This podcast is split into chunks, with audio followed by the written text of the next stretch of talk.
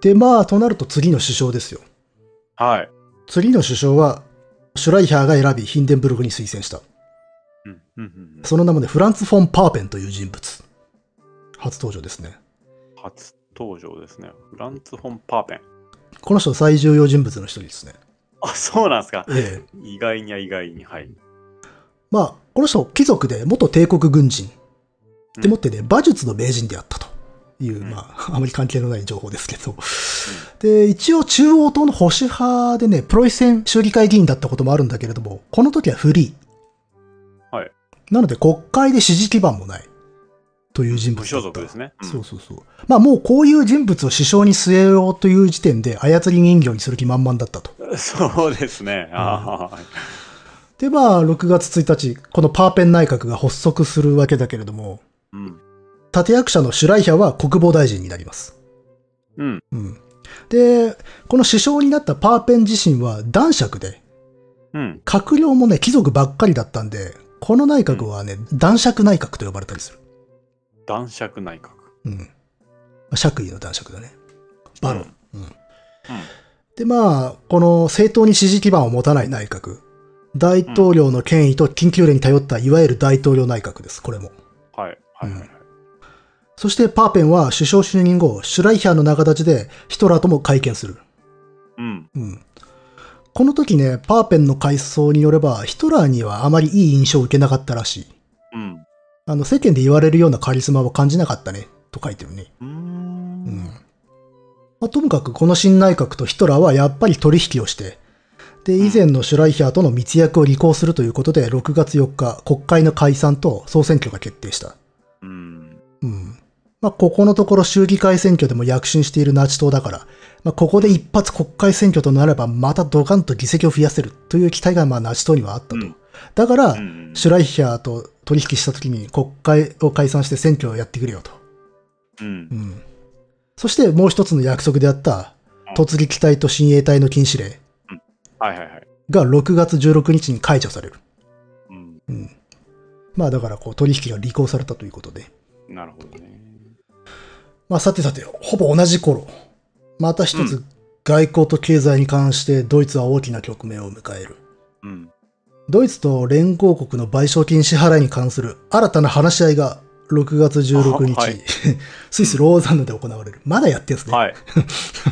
まだやってるんだね。結構もう年数経ってんだけどね。うん。まあ、これはいわゆるローザンヌ会議と呼ばれる交渉で、うん。この会議は一月かかって、うん。結果、これまでのヤング案を停止。ヤングアンってどんなやつだっけか。金額を負けて、で、すごい長い時間かけて払えっていう。あ、はいはいはいはい。そうそうそう。59年か。うん。うん。で、これをとりあえず停止すると。この支払いプランを。そうして、賠償金はあと30億ライヒスマルクを払えば完了ということで妥結する。本来はもっとたくさんあったよ。うん。けどもう、あとそれでいいやって。う。うんん。だって50何年間かけて払う予定だったんだから。うん。うんで、まあね、1320億金マルクからここまで負けてもらったと。うん。うん。しかし、この時はね、アメリカが反対する。はい。というのも、アメリカは、あの、ドイツによる賠償金支払いを通して、英仏に戦費として貸した金を回収していたんで。うん。ところが、この話し合いでは、ドイツに対する賠償と合わせて、そうしたアメリカに対する債務、まあ、借金も削ろうぜという話を含んでいた。なので、アメリカとしては、いやいや、それはちょっと嫌だよ。というふうになったわけ。はいはいはうんい。そっかそっか。まあ、これまではドイツが賠償金を払えるようにといろいろとこう援助したりとか支払いプラうンをん。考えてあげてたんだけど、うん。まあ、債権、ね、貸した金を回収するためでしたから。うん。なので、この話し合いでの結論というのは批准されなかったんだけれども、ただもう実質、ここで賠償金に関してはうやむやになってしまった。で、ドイツもこの後、事実上支払いを停止してます。あ、そうですか。ええ。あのーまあ、これまでドーズ案、ヤング案、うんそしてこのローザンヌ会議と賠償金支払いのプランっていうのは変遷してきた。この変遷を見てきたけれども、随分負けてもらった挙句、なんか最後うやむやになってしまった。結果、総額いくら払ったんですかね。これね、えっ、と、はっきりしないんだけどね、連合国側が220億くらいと計算していたような、確かそんな数字は見たことあります。まあ、例によってこれいろんな数字があるんじゃないかな。うんごめんなさい。ちょっと正確な額は出せないんですけど、まあ、ともかく最初に決められた額よりも低い。まあ、ちゃんと払ってはいないです。あ、そう。うん。まあ、前にね、あの、ほら、1320億金丸く、うん。あるいはその天文学的金額っていう言葉が一人歩きしているけれど、内訳を見るとそこまででもないかもね、みたいな話をしたじゃないですか。うん。うん。あの、まあ、ことほどさようにね、連合国もかなり譲歩して、ものすごい減額されていた。うん。また、ドイツもなんだかんだ支払いをたびたび停止していたりすると。うん。うん。なので、前に話したけど、賠償金ドーン、ドイツ人ボコボコ怒ってヒトラー誕生っていう単純な図式ではないってことがわかるじゃないですか。なるほどね。 うん。ちなみにヒトラーが政権取ってからは引き続き支払いって停止されるんだけれども、戦後に再開されて、うん。で、2010年に関西っていうニュースがありましたね。あ、そうですか。うん、まあ92年もかかったっていう。ただ、このニュースで1320億マルク、金マルクを92年かけて完済したっていう誤解をする人がいたりするんだけれども、うん。まあ今見てきたように最初の金額ではない。うん。なるほどね。あとね、正確に言うと、あの2010年に払ったのは賠償金支払いのために発行された交際の利子なんですよ。うん。う。うんん。なので、微妙にちょっとニュアンスが違うんだけれどもっていう。なるほまど。あ、ただお金は最近まで払っていましたよと。うん。ということでね、一応ここで賠償金はね、の問題は終わる。あ、ついに。実質的には。うん。うんで、まあ、話題はまたまた国内ですが、うん。あのーさっき、あの、ローザンヌ会議と同じ日に、突撃隊親衛隊禁止令が解除されたと言いましたな。うん6月16日かな。うん。ここから奴らは暴れまくる。おお。禁止が解除されたんで。うん。特にね、共産党員との抗争が激化する。うん。で、32年の夏のドイツにはね、ヤクザの抗争以上内戦未満みたいな状況が現出する。まあ、共産党も負けてないですからね。うん。まあ、あの、ナチ党のご当人たちはね、俺たち合法路線になったと主張しておきながら、路上で普通に銃撃戦が行われ、うん。大量の死者が出ているんですな。 うん。そして、7月17日、プロイセン州のね、アルトナという町でそれはピークに達する。うん。この時はね、突撃隊のパレードに切れた共産党員が発砲しまして、そこで警察も介入して、銃撃戦になった。で、うん。結果17名が死亡。おお。うんはい。一応、両方とも正当ですよ。ただ、死者の多くは、警察、鎮圧する側である警察の銃弾によって死んでるらしいんですよね。なので、それもどうなんだっていうところなんですけど。すごいっすね。うんこれをまあ、アルトナ血の日曜日事件っていう言ったりするんだけれども、このアルトナ事件を利用して、パーペン内閣は、ちょっとね、大胆な行動に出ます。うん。パーペン内閣はね、国内最大の州であるプロイセン州政府を中央政府のコントロール下に置くことを画策するんですが。うん。うん。というのも、当時のプロイセン州政府っていうのは、社会民主党のオットー・ブラウンが首相を務めていて、で、カール・ゼーフェリングが内務大臣、つまり警察のトップを張っていた。うん。だからこれね、当時のプロイ選手っていうのは社会民主党の牙城だった。うん。うん。で、パーペン内閣はこのアルトナ事件を受けて、プロイ選手にはもはや治安維持能力はないと断じまして、うん。州首相と州内相を解任してしまう。うん。で、これ以降、ライヒスコミッサールが統治するということに決定しまして、パーペン自身がこのライヒスコミッサールを兼務するという緊急令を発するんだけど、はいこのライヒスコミッサールっていうのは、国家弁務官とか、うんあるいはね、総監とかね、州総督という様々な日本語訳があるんだけれども、うん。えっ、と、これで中央政府から派遣される行政官。うん。うん。えお目ー付け役みたいな感じかいと、あの、そうね、中央政府が直接その州をを管理するために派遣する役職。うん。うん。ライヒスコミッサールクっていうのは、つまりプロイセン州を解体して、実質的に中央政府の直轄にするってこと。うんうんまあ一応これ、連邦国家でしたから。うん、独立権というかそのじ、うん、なんつうんだろうん。そうね、自治権をかなりう。奪う。んそうそうそそうそううそうそう。あーはい、そうそう、それが言いたかった。と一応うん、各州に首相とか内務あの大臣がいて、で、州政府っていうものがあって、ある程度の自治をしていたんだけれど、うんそれを外して直接収めますよと。おお。で、そのための役職がライヒスコミッサールと呼ばれうる。ん。このライヒスコミッサールに、パーペン自身がなるという。う。うんん。で、一方、外されたオットー・ブラウンはこの会議を不当だとして裁判所に訴え出るのね。うん。で、裁判所もこれを認めて、名目上オットー・ブラウンの首相という立場、そしてライヒ参議院の代表という立場は保持される。うん。しかしこれはもう名目上だけで実権は奪われてしまうわけ。うん。で、この一連のパーペンによるプロイセンの乗っ取りのことをプロイセン主落、プロイセンクーデターというんですな。歴史的に。うん。で、これに対して、まあ、やられた側の社会民主党は、まあ、カップ一揆の時のようなね、ゼネストで対抗することはもはやできなかった。うんうん。何せこの時600万人もの失業者がいたんで、ゼネストどころじゃないわけですよ。うん。あの、ストライキどころじゃねえわけ。そもそも仕事できてないからっていう。うん。うん。なので、さしたる抵抗もなく、社会民主党 SP ではプロイセン主要を失うことになる。はいはいはうい。ん。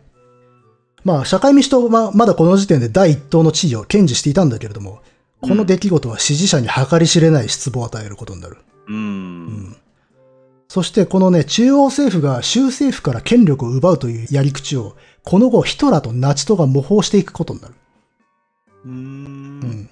つまり、これね、共和国の名脈を断つような悪しき前例が作られたわけで、うん。これもね、バイマール共和国史の活気の一つとみなされてる。うん。ここからやべえことになっていくっていう。まあ、その前例をこのパーペンが作ってしまった。パーペンちょっと舐めてたけど、あれだな。そうなんでかす。かやるな。そう。あやたり人形どころか、彼は彼でガンガン行くわけですよ。うん。なるほど、なるほど。うん。で、まあ、ヒトラーが政権を取る前にはすでにここまで末期的だったとも言えるわけで。うん。だから、この国の民主主義を破壊したのはヒトラーだけではない。うん。なるほどね。むしろ彼に道を与え、とどめを刺させたのは、こうした前任者たちであったと言えるわけ。うんうん。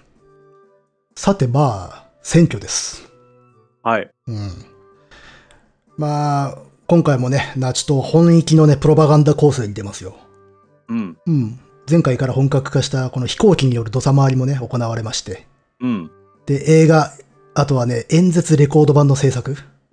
こうな演どなどね説レコードいいね。そうあらゆる斬新な戦術が投入されるわけですうよ。ん。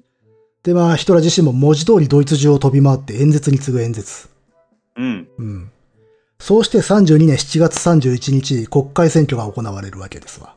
うん。で、結果、ナチ党 NSDAP が得票率37.4%で230議席を獲得し、第一党に躍り出る。ついに。うん。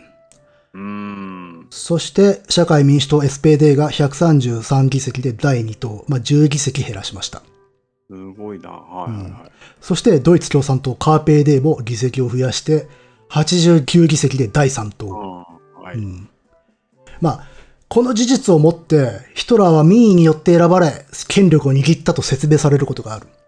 うんう。ん。まあ、確かに第一党だから、半分は正しいと思う。うん。しかし、さっきもこれ言ったけれども、よく指摘されるのは、ナチ党はまず過半数を取っていない。そうですね。はいはいはい。基本的にナチ党はね、支持を急速に集めて、その勢いはどこよりも強かったんだけれど、前回の大統領選挙以来、有権者の6割はナチ党には投票していない。うんうんうん。で、また社会民主党もそこまでは議席を減らしていない。うん。そして何より共産党も地味に力を伸ばし続けている。うん。そして、ブルジョワ右派が一方的に衰退している。うん。ナチ党以外の右派ね。うんうんどっちかっていうとお金持ちが支持基盤である右派政党というのが、まあ、あったんだけれども、そこら辺が軒並み力を落としている。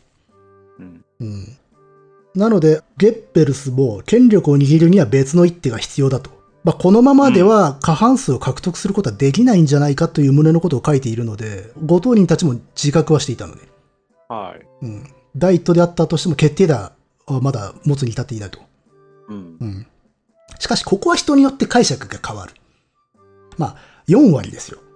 うん。まあ、一番票を得た、最も支持されている政党であるという視点に立てば、国民はナチ党を選んだっていうふうになるんだけれども、6割がナチ党を支持しなかったといえば、民意ではないということになる。 うん。これは難しいところで。うん。うん。まあ、だから、ここは、なんだろうね。半分、正解半分不正解ってとこなんですかね。うん。うんまあ、そしてまた別の視点。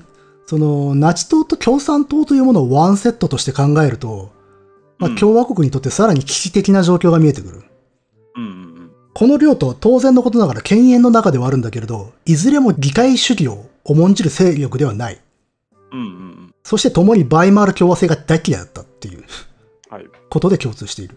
うん。つまり反議会主義、反共和国の勢力なんだけれども、この勢力が国会で過半数を超えていたの。うん。うん。国会なんていらなくねという奴らが国会の多数派だったという。うんなるほど ね。そこは重要かもしれないですね。。そううんそうそう。あとなると、まずこれ国民はナチ党がというより、この国の民主主義そのものに愛想つかしているとも解釈できるわ け。ーそうですね。もう、この国の議会制がいらないいからないっていうと。感じか。そうそうそう。ね。はいはいはい。そして一方、これはね、大統領内閣にとっても危険な状態に陥ってしまった。はいはいはい。これ、これらのその反共和国勢力が内閣不信任案を出せば数的に可決されてしまう と。でそうですね。はいうん。でもって大統領緊急令も廃止される可能性が出てきた。おお。議会の半数が反対すると、出された大統領緊急令を廃止することができるんで。うん。うん。となると、大統領や内閣は選択肢としてナチ党を引き込むしかないんですよ。うん。うん。では一方、ナチ党としての選択肢とは何なのか。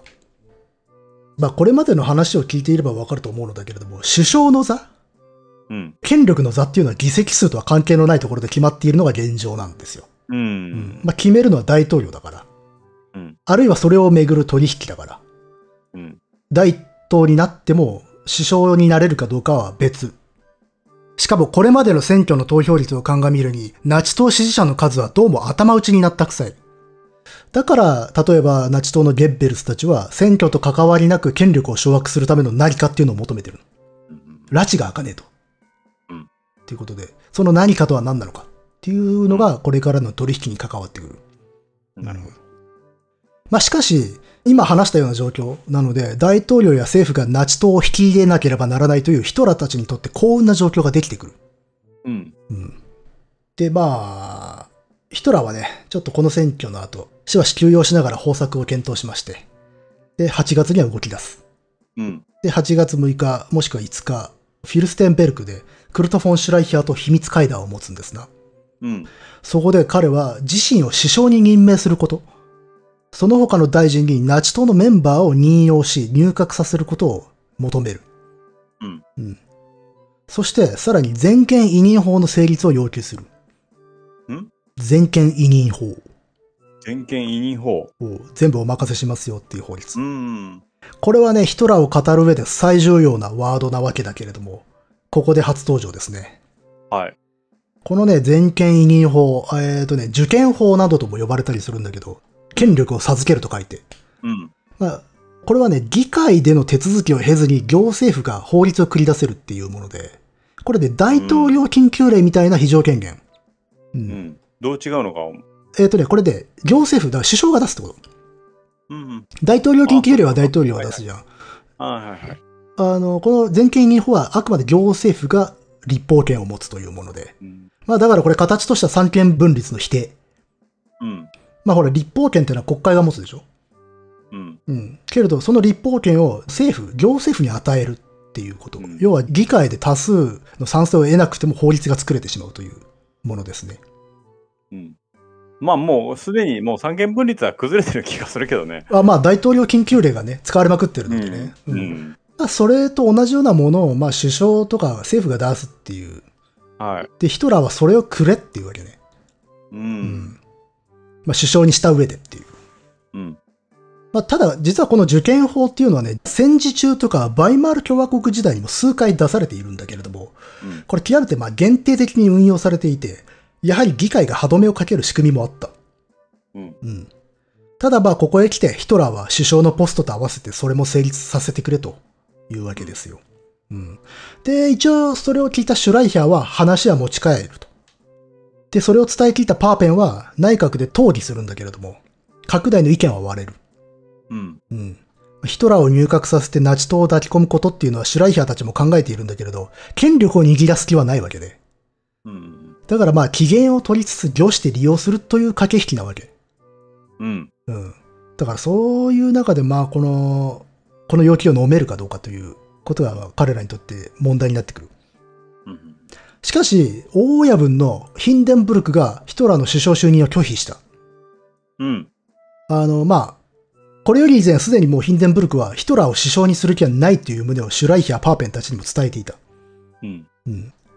まあ、ボヘミアのね、ゲフライターを首相にするだって、とね、こう皮肉混じりに拒否したというのはよく言われる話ですな。うん。まあこれ翻訳の問題はあるけれどね、いわゆるボヘミアの五長っていう、ね、あだ名が有名じゃないですか、ヒトラーって。 知らないっす。そうまあよく言われるんですけど。うん。まあ、これも真偽ははっきりしないですね。う。うんん。あの、なぜかって言ったらヒトラーはボヘミアの生まれではないから。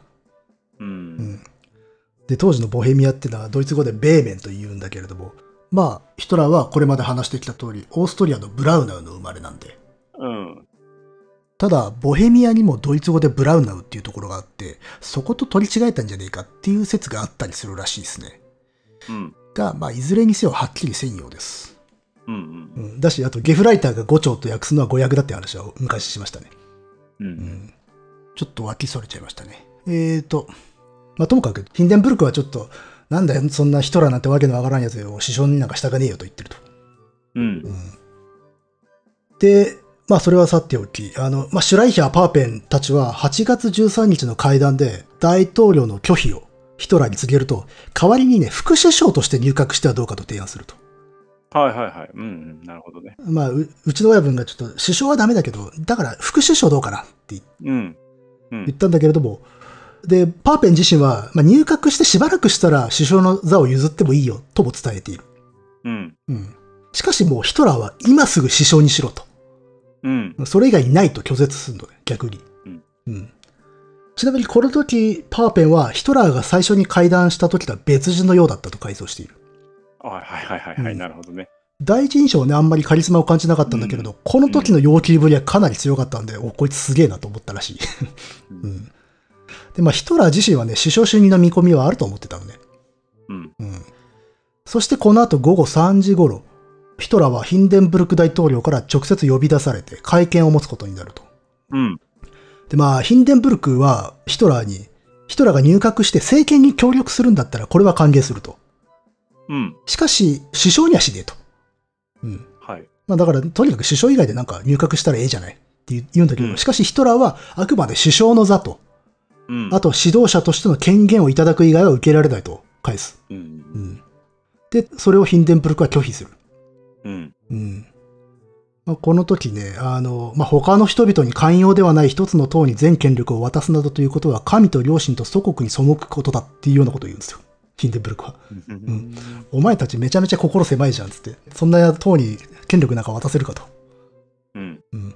これは相当な拒否だよね。うん。うん。まあ、それでも粘るヒトラーに、まあ、ヒンデンブルクは質問すると。うん。大体お前らナチとは暴力的すぎやしねえかと。うんうん政府に反対するにしても運動は紳士的にやれやと。うん。暴力を使うんじゃねうん。え。で、そうでなければ厳しく対応するぞとね、脅してくるんですな。うん。うん。で、このヒンデンブルクの警告には実は文脈があった。うん。うん。さっきあのほら、突撃隊員たちは共産党員と銃撃戦までやらかしてるなんていう話をしたけれども、実はね、7月末から8月にかけて突撃隊はさらに悪質なテロや殺人事件を起こしている。うんで、それに対してパーペン内閣は8月9日に政治的テロに対する大統領緊急令というものを出していた。うん。これは政治的な殺人はいかなる経緯であろうとも死刑に処するという法律。うん。うん。ところがそれが出された直後、てか緊急令発行の1時間半後に突撃隊員がもろにそれに該当する事件を起こしてしまう。はいはい。これがいわゆるポテンパ事件と呼ばれる事件ですね。ポテンパね。ポテンパ。これ地名ね。うん。これはね、あの、9日から10日にかけての夜、オーバーシュレジュ園のポテンパ村っていうところで、5人の突撃隊員が共産党審判の失業者、コンラート・ピエト主婦という人の家に押し入って、うん母親と兄弟の目の前で彼を殺害したの。うえ、はいうんで、このポテンパ事件が後にパーペンとヒトラーとの対立で政治的懸案になる。はい。ううん。ん。まあ、こういうことをお前たちは起こしてるよなとヒンデンブルクは怒ってたわけ。う。うんん。なるほどね。まあ、ここでこのヒンデンブルクとヒトラーの会談は20分で終わったらしい。うん。うん。で、まあ、ヒンデンブルクは結果、ヒトラーの要求を拒否するんだけれど、まあ、それでも俺たちは同じ戦争で戦ったいわば古い戦友ではないかとね、握手したと言われておりますね。ううん。まあ、本音なのかよくわかんないうん。ただ、ともかくヒンデンブルクはヒトラーを信用していないことは確か。うん。で、ここにヒトラーを敗北した。うん。うん。まあ、繰り返すけれども、議会で第一党になっても政権はつかめない。うん。うん。だからこそ言えるのは、彼が少し後散々じらされた挙句に政権を獲得したのは、決して民意によってではないっていうことよ。うん。うん。彼が首相になれたのは、こういう取引の結果なんですよ。うんう。ん。まあ、なんならね、この後のね、ナチ党の支持って傾きかけるんだけれども、むしろそれでも政権は彼のもとに転がり込んだと。なるほど。うん。まあ、バイマル共和国ってのはもうそこまで末期的だったんですな。うん。うん。さて、まあ、こうしてね、首相任命要求を拒絶されたヒトラーだけれども、うん。政府がこの会見の内容を公表してしまって、うん。はい国民の知るところとなった。はいはい。うん。まあ、彼はこれ激しく怒りますよ。うん。こうしてね、シュライヒャーとパーペンを深く恨むと。うん。まあまあ自分が首相になりたいっつって取引持ちかけたけど、うん拒否られたってことがばらされてしまったんで、そうですね。う。うんんしかしこれねパーペンがね仲直りを考えましてね、うん。うん、彼の知人でこの少し前にナチ党に入党していたある人物にヒトラーとの取りなしを頼むうん。でこの人物はヨアヒン・フォン・リッペントロップ、うん極めて有名な党員さんですねあ、そうなの後のねナチ党政権下で外務大臣を務めてへえ。開戦に深く関わることになる男うん。うん、でまあこういう人の仲立ちで水面下で仲直り工作が行われつつも、まあ、公の方ではさらなる対立の激化を将来する出来事があった、うんまあ、裏で仲直りしようとししてるんだけど表でどんどんどんどん事態が悪化していたとうん。あのというのもさっき触れたポテンパ事件の裁判が始まったの、はい。うん、そして8月22日さっき出てきた対政治的テロ緊急令要はうんどんな経緯であろうとも死刑にするよっていう、うん。その緊急令にのっとり事件を起こした5名の突撃隊員に死刑判決が下る。だろうね。うんうん。まあ、一応法律上ね。しかも政治的な事件ですから。うん。これにナチ党と突撃隊はぶち切れると。うん。そうして反対デモ、政府に対する非難のキャンペーンが展開される。 うん。まあ、殺してるけどね。そうそうそうそう、別にね、うん。全くもってあの許される行為じゃないんですけどうね。ん。でまあ、実はこの時期ね、でもね、あの社会民主党の民兵組織である国旗団という団体がいまして、うん。国旗団が突撃隊員2名を殺害した事件というのも起こっていたのよ。あ、そうなのそうそうもう殺し合いだ。で、この事件の裁判も行われていたんだけれど、こちらが割と軽い判決だった。ああ、それね、重要ね。うん。これが油を注いだわけ。なるほど。うん。しかしうん、この事件自体は緊急令が出される前に起こされた事件だったわけよ。うーん。でなるほど。さっきのポテンパ事件は、マジでその緊急令が出された直後に起きてるんで、まあ、そこで分かれ目だったっていうのもあったんだけどね。うん。で、まあ当然のことながらヒトラーはこの5人の被告を公然と擁護して、うん。パーペンと政府を激しく非難すると。うん。しかもこんな政権だから俺は入閣を断ったんだとね、自分の要求が拒絶された話をすり替えるんですな。はいはい はい。そういうところしっかりしてるんですよ、この人。得意の話術で。はいはい。まあ、そんなさなかでもう首相以外はいらねえと、入閣のチャンスを潰したヒトラーとしては、うんもう政府叩きだけではなくて、ちょっと建設的な次なる一手を考えなければいけないと、政権を取るために。そうですねうんそこで、ドイツ中央党 DZP との連立話が持ち上がる。おえっ、と、これ中央党ってのはね、なかなかこれまであんまり触れてこなかったんだけれども、これカトリック政党で、うん。で、この時の党首だったルートビヒ・カースという人物は聖職者だった。ううーん。まあ、そういう党があったと。うん。ちなみに前首相だったブリューニングも中央党。うん。そして、実はパーペン自身もね、中央党だったんだけれども、彼はね、党方針を破ってヒンデンブルクの首相任命を受けたので、この時除名されていたの。うーん。つまり中央党からすればパーペンは裏切り者だったと。うん。うん。まあそういう中で、あの、ナチ党と中央党との間で取引が始まると。うん。うん。まあそうした動きもある中、8月30日、パーペンはヒンデンブルクに国会の解散と選挙の延期を求める。うん。これはね、憲法23条の規定では、解散後に60日以内、解散後60日以内に選挙をやらにはいかんのだけれど、それを超える期間延長してほしいとうん。いうことをね、大統領に求めるんですね。うん。うんそして、その時間稼ぎの間、国会を作り変えるというわけ。 はいはういん。そして当然それに対する抵抗や反発があるから、それは軍の協力が必要になると、そのためには。うん。うんうん。これつまり何かというとクーデターです。はいはいはい。うん、で、ヒンデンブルクもこれ認めるんですね。うん。大統領がクーデター認めるんですよ。はい。とんでもねえな。しかし動くのが遅かった。うん。あの、まあ、国会がね、招集されてしまうんですね。ああ、はいはい。うん、同日の8月30日に選挙後初の国会が招集されると。うん。ちなみに、この時の開会の挨拶は、共産党のね、75歳の議員、クララ・ツェトキンがご挨拶に立ち上がりましたね。うんはい。彼女はね、かつて社会民主党に所属して、今は懐かしいローザ・ルクセンブルクたちの同志です。ローザ・ルクセンブルクって誰だっけえっ、と、ドイツ革命が起きて、新しい共和国が立ち上がる時に、まあ、殺されちゃった人。うーん。ちょっあのと記憶の彼方に。スパルタクス弾砲機というのを起こしあたあ、はいはい、思い出した思い出した。はいはいそうそうはい。その彼女たちの同志だった人で、これ女性なんだけれどあはも、うん。この人はね、そのマルクス主義的女性解放運動を、ね、主導したフェミニストですよ。うー。うんんで、毎年3月8日っていうのが国際女性デーっていうものなんだけれども、これはこの人の提唱により生まれたものですね。まあ、もっと細かく言うと、1910年にこのクララが提唱し、まあ、時を経て1975年に国際連合が制定した中非ですな。うーんまあだから、フェミニズムの歴史にとっても重要な人であると。うんうんまあそれはさておきですが。 まあ、こうして開会された国会では、ナチとヘルマン・ゲーリングが国会議長に選出された。うん。うん。これね、この人が議長だからな。ううんん。そしてさっき軽く触れたナチ党と中央党が連立に向けて交渉を始めたことが表明される。う。うんん。まあ、着実にちょっとナチ党としてはいろいろと手を打とうとしている。うん。そしてその直後、さっき話したポテンパ事件について大きな進展があった。うん。パーペンが折れて、ナチ党の圧力に妥協することになった。うん。で、事件を起こした5人の突撃隊員は死刑から終身刑へと減刑されました。うん。はい。そしてこの5人はね、後にヒトラーが政権を取ると恩赦で釈放されます。うおへい。はいはい。もうね、法による正義というのは機能してないんです。この国では。そうっすね。え え本当に殺された人は不憫でならん。う。うんん。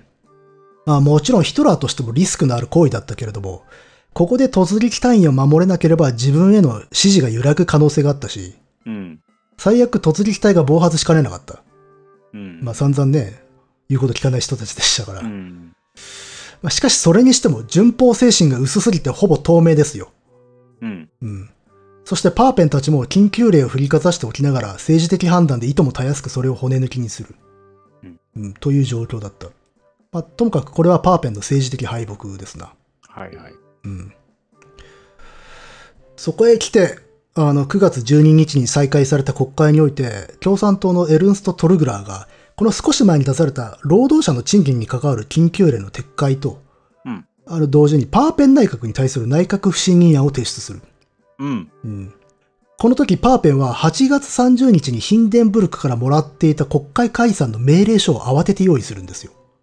うん。うん。あの解散する気だったんだけど、その前に内閣不信任案が出されてしまったと。うん。うん。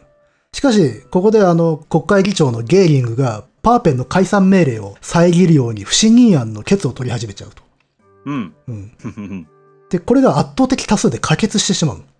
あら。うん。まあ、これにより議会はパーペンに解散ではなくて総辞職を求めるんだけれども、パーペンたちは解散命令が先に提出されたとして国会を解散してしまう。はいはいはい。ああ。うん。ゲーリングたち国会は、あの、パーペンの言ってることを鹿として不信任案を決議するんだけど、うんパーペンはさらにそこを無視して、いや、解散命令出てますから、つって解散しちゃうの。なるほど。うん。これ一応は解散命令が先っていうのが適法になってんのかな、確か。うん。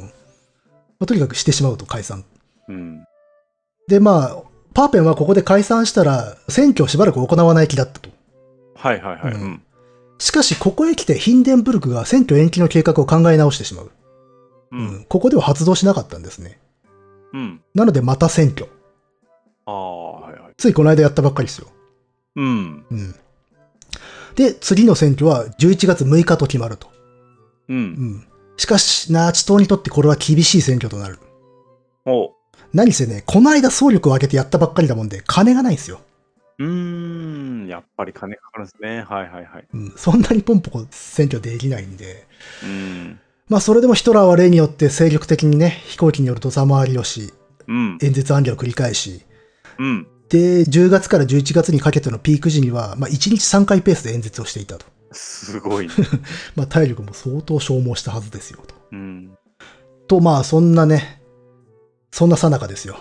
うん。 11月の1日夜、あの、ヒトラーさんの恋人のエーファ・ブラウンが拳銃による自殺未遂を起こしまして、うん。なんか既視感があるんですが、うん。はいはいはい。まあ、ヒトラーは選挙活動を中断して、エんーファの元に駆けつけるんですね。うん。うん。で、まあ、ヒトラーは政治活動のためにエーファをほったらかしにしていたんで、うん。どうもそれに絶望しての行動だったらしい。絶望するっても自殺することないのにね。ねえ。 なんだかね。だからよっぽどなほっとき方なんだったんですかね。うん。まあ、はじめね、ヒトラーも彼女は本気で死ぬつもりではなかったのではないかと思ったらしいんだけれど、後藤にはね、心臓を狙って死損じたとのことですよ。撃ったのでも。一応撃ったん。そうう。え。ただ幸い、傷もね、重くなかったらしくて、で、ヒトラーもすぐに選挙活動に復帰している。う。うんん。そうというエピソードがちょっとインサートされているんですが、 はあは彼と仲良くなった人が3人も自殺を図るってのは一体何なんでしょうかね。あ。ねうんまあ、こんな騒ぎもあった上、選挙戦も思わしくない状況ですよ。え。うん。というのもね、ヒトラーの演説をもってしてもね、集会の動員人数が落ちていたから。うん。この時ね、ナチ党はね、息切れを起こしつつあった。うん。というのも、党員や支持者の間で、やっぱりあの、8月13日のヒンデンブルクとの入閣交渉、まあ、あの、首相のポストを要求した交渉ね、あれに失敗したことでかなりテンションがだだ下がりになっていた。うん。そこへ来てね、ナチ党は失策を犯してしまう。はい。えっ、とね、選挙の直前にベルリンでベルリン交通公社の賃金引き下げに対して交通労働者たちによるね、ストライキが起きていた。うん。まあ、あの、公共交通機関の職員たちがね、ストを起こしていた。んで、それを共産党が主導していたのよ。うん。まあ、共産党はそういうことするんでね。うん。あの、平常通り。ただ、妙なことにナチ党がこれに協力するの。ええ。うん。そうして、赤と褐色の腕章の党員たちが並んでストに参加するという異常事態になった。 はいはいはい。これはね、労働者の支持を得ようとしたゲッペルスの判断だった。へえ。まあなんか良かれと思ってやったんですけど、しかうし支持者からすれば、なんだあいつら赤の味方かよってなってしまう。 まあそうですな。うんあそもそも赤嫌いから票をね、集めてんだからさっうんていう。で、しかも交通を麻痺させられたベルリン市民からは反感を持たれると。ううんん。公共交通機関が止まっちゃってるから。うん。これがね、選挙にも大きく響いたと言われているね。う。うんん。実際これね、ナチ党への支持が厚かった農村部なんかでも投票を取りやめた人が多かったと言われてる。おお。そう、そういう状況で迎えた11月6日の選挙。うん。結果は予想した通り厳しいものだった。はい。ナチ党は得票率33.1%で196議席。まあ、うん。どうにか第一党の座は守ったんだけれども、200万票を失って34議席減らした。すごいな、そう考えると。うん。しかも第三党の共産党カーペイデーが11議席増やしている。おお。ここでもふなるほど増えてるんですよ。う。うんん。徐々に来てますね、やっぱね。来てるんだよね。そして第二党の社会民主党も議席を減らした。うん。で、右派ではね、前回ちょっとしょぼかった国家人民党の DN ファウペイ。これはあの、うんブルジョア右派の党ね。これが議席をかなり増やして、うん。要はね、ナチ党の票がそっちに流れたと言われてる。うん。うん。ナチ党に失望した人たちがもう一つの右派だった国家人民党に入れたと。うん。これはね、ナチ党の統制拡大がストップして、下降局面に入った兆候と考えられている。うーん。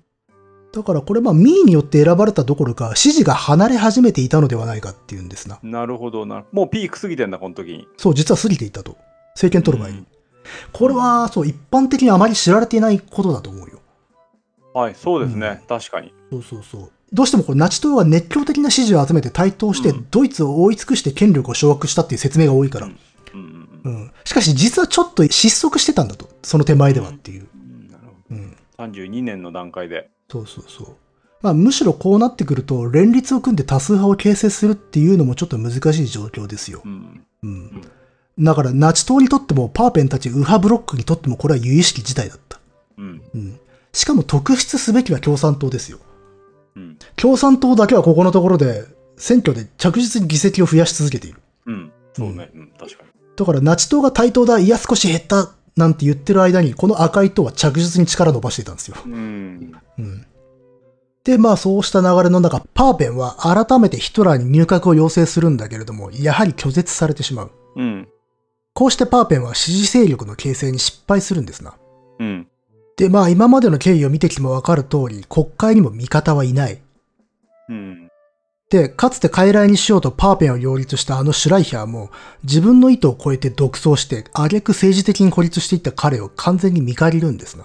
うんそうして晩作尽きたパーペンは32年11月17日、内閣総辞職する。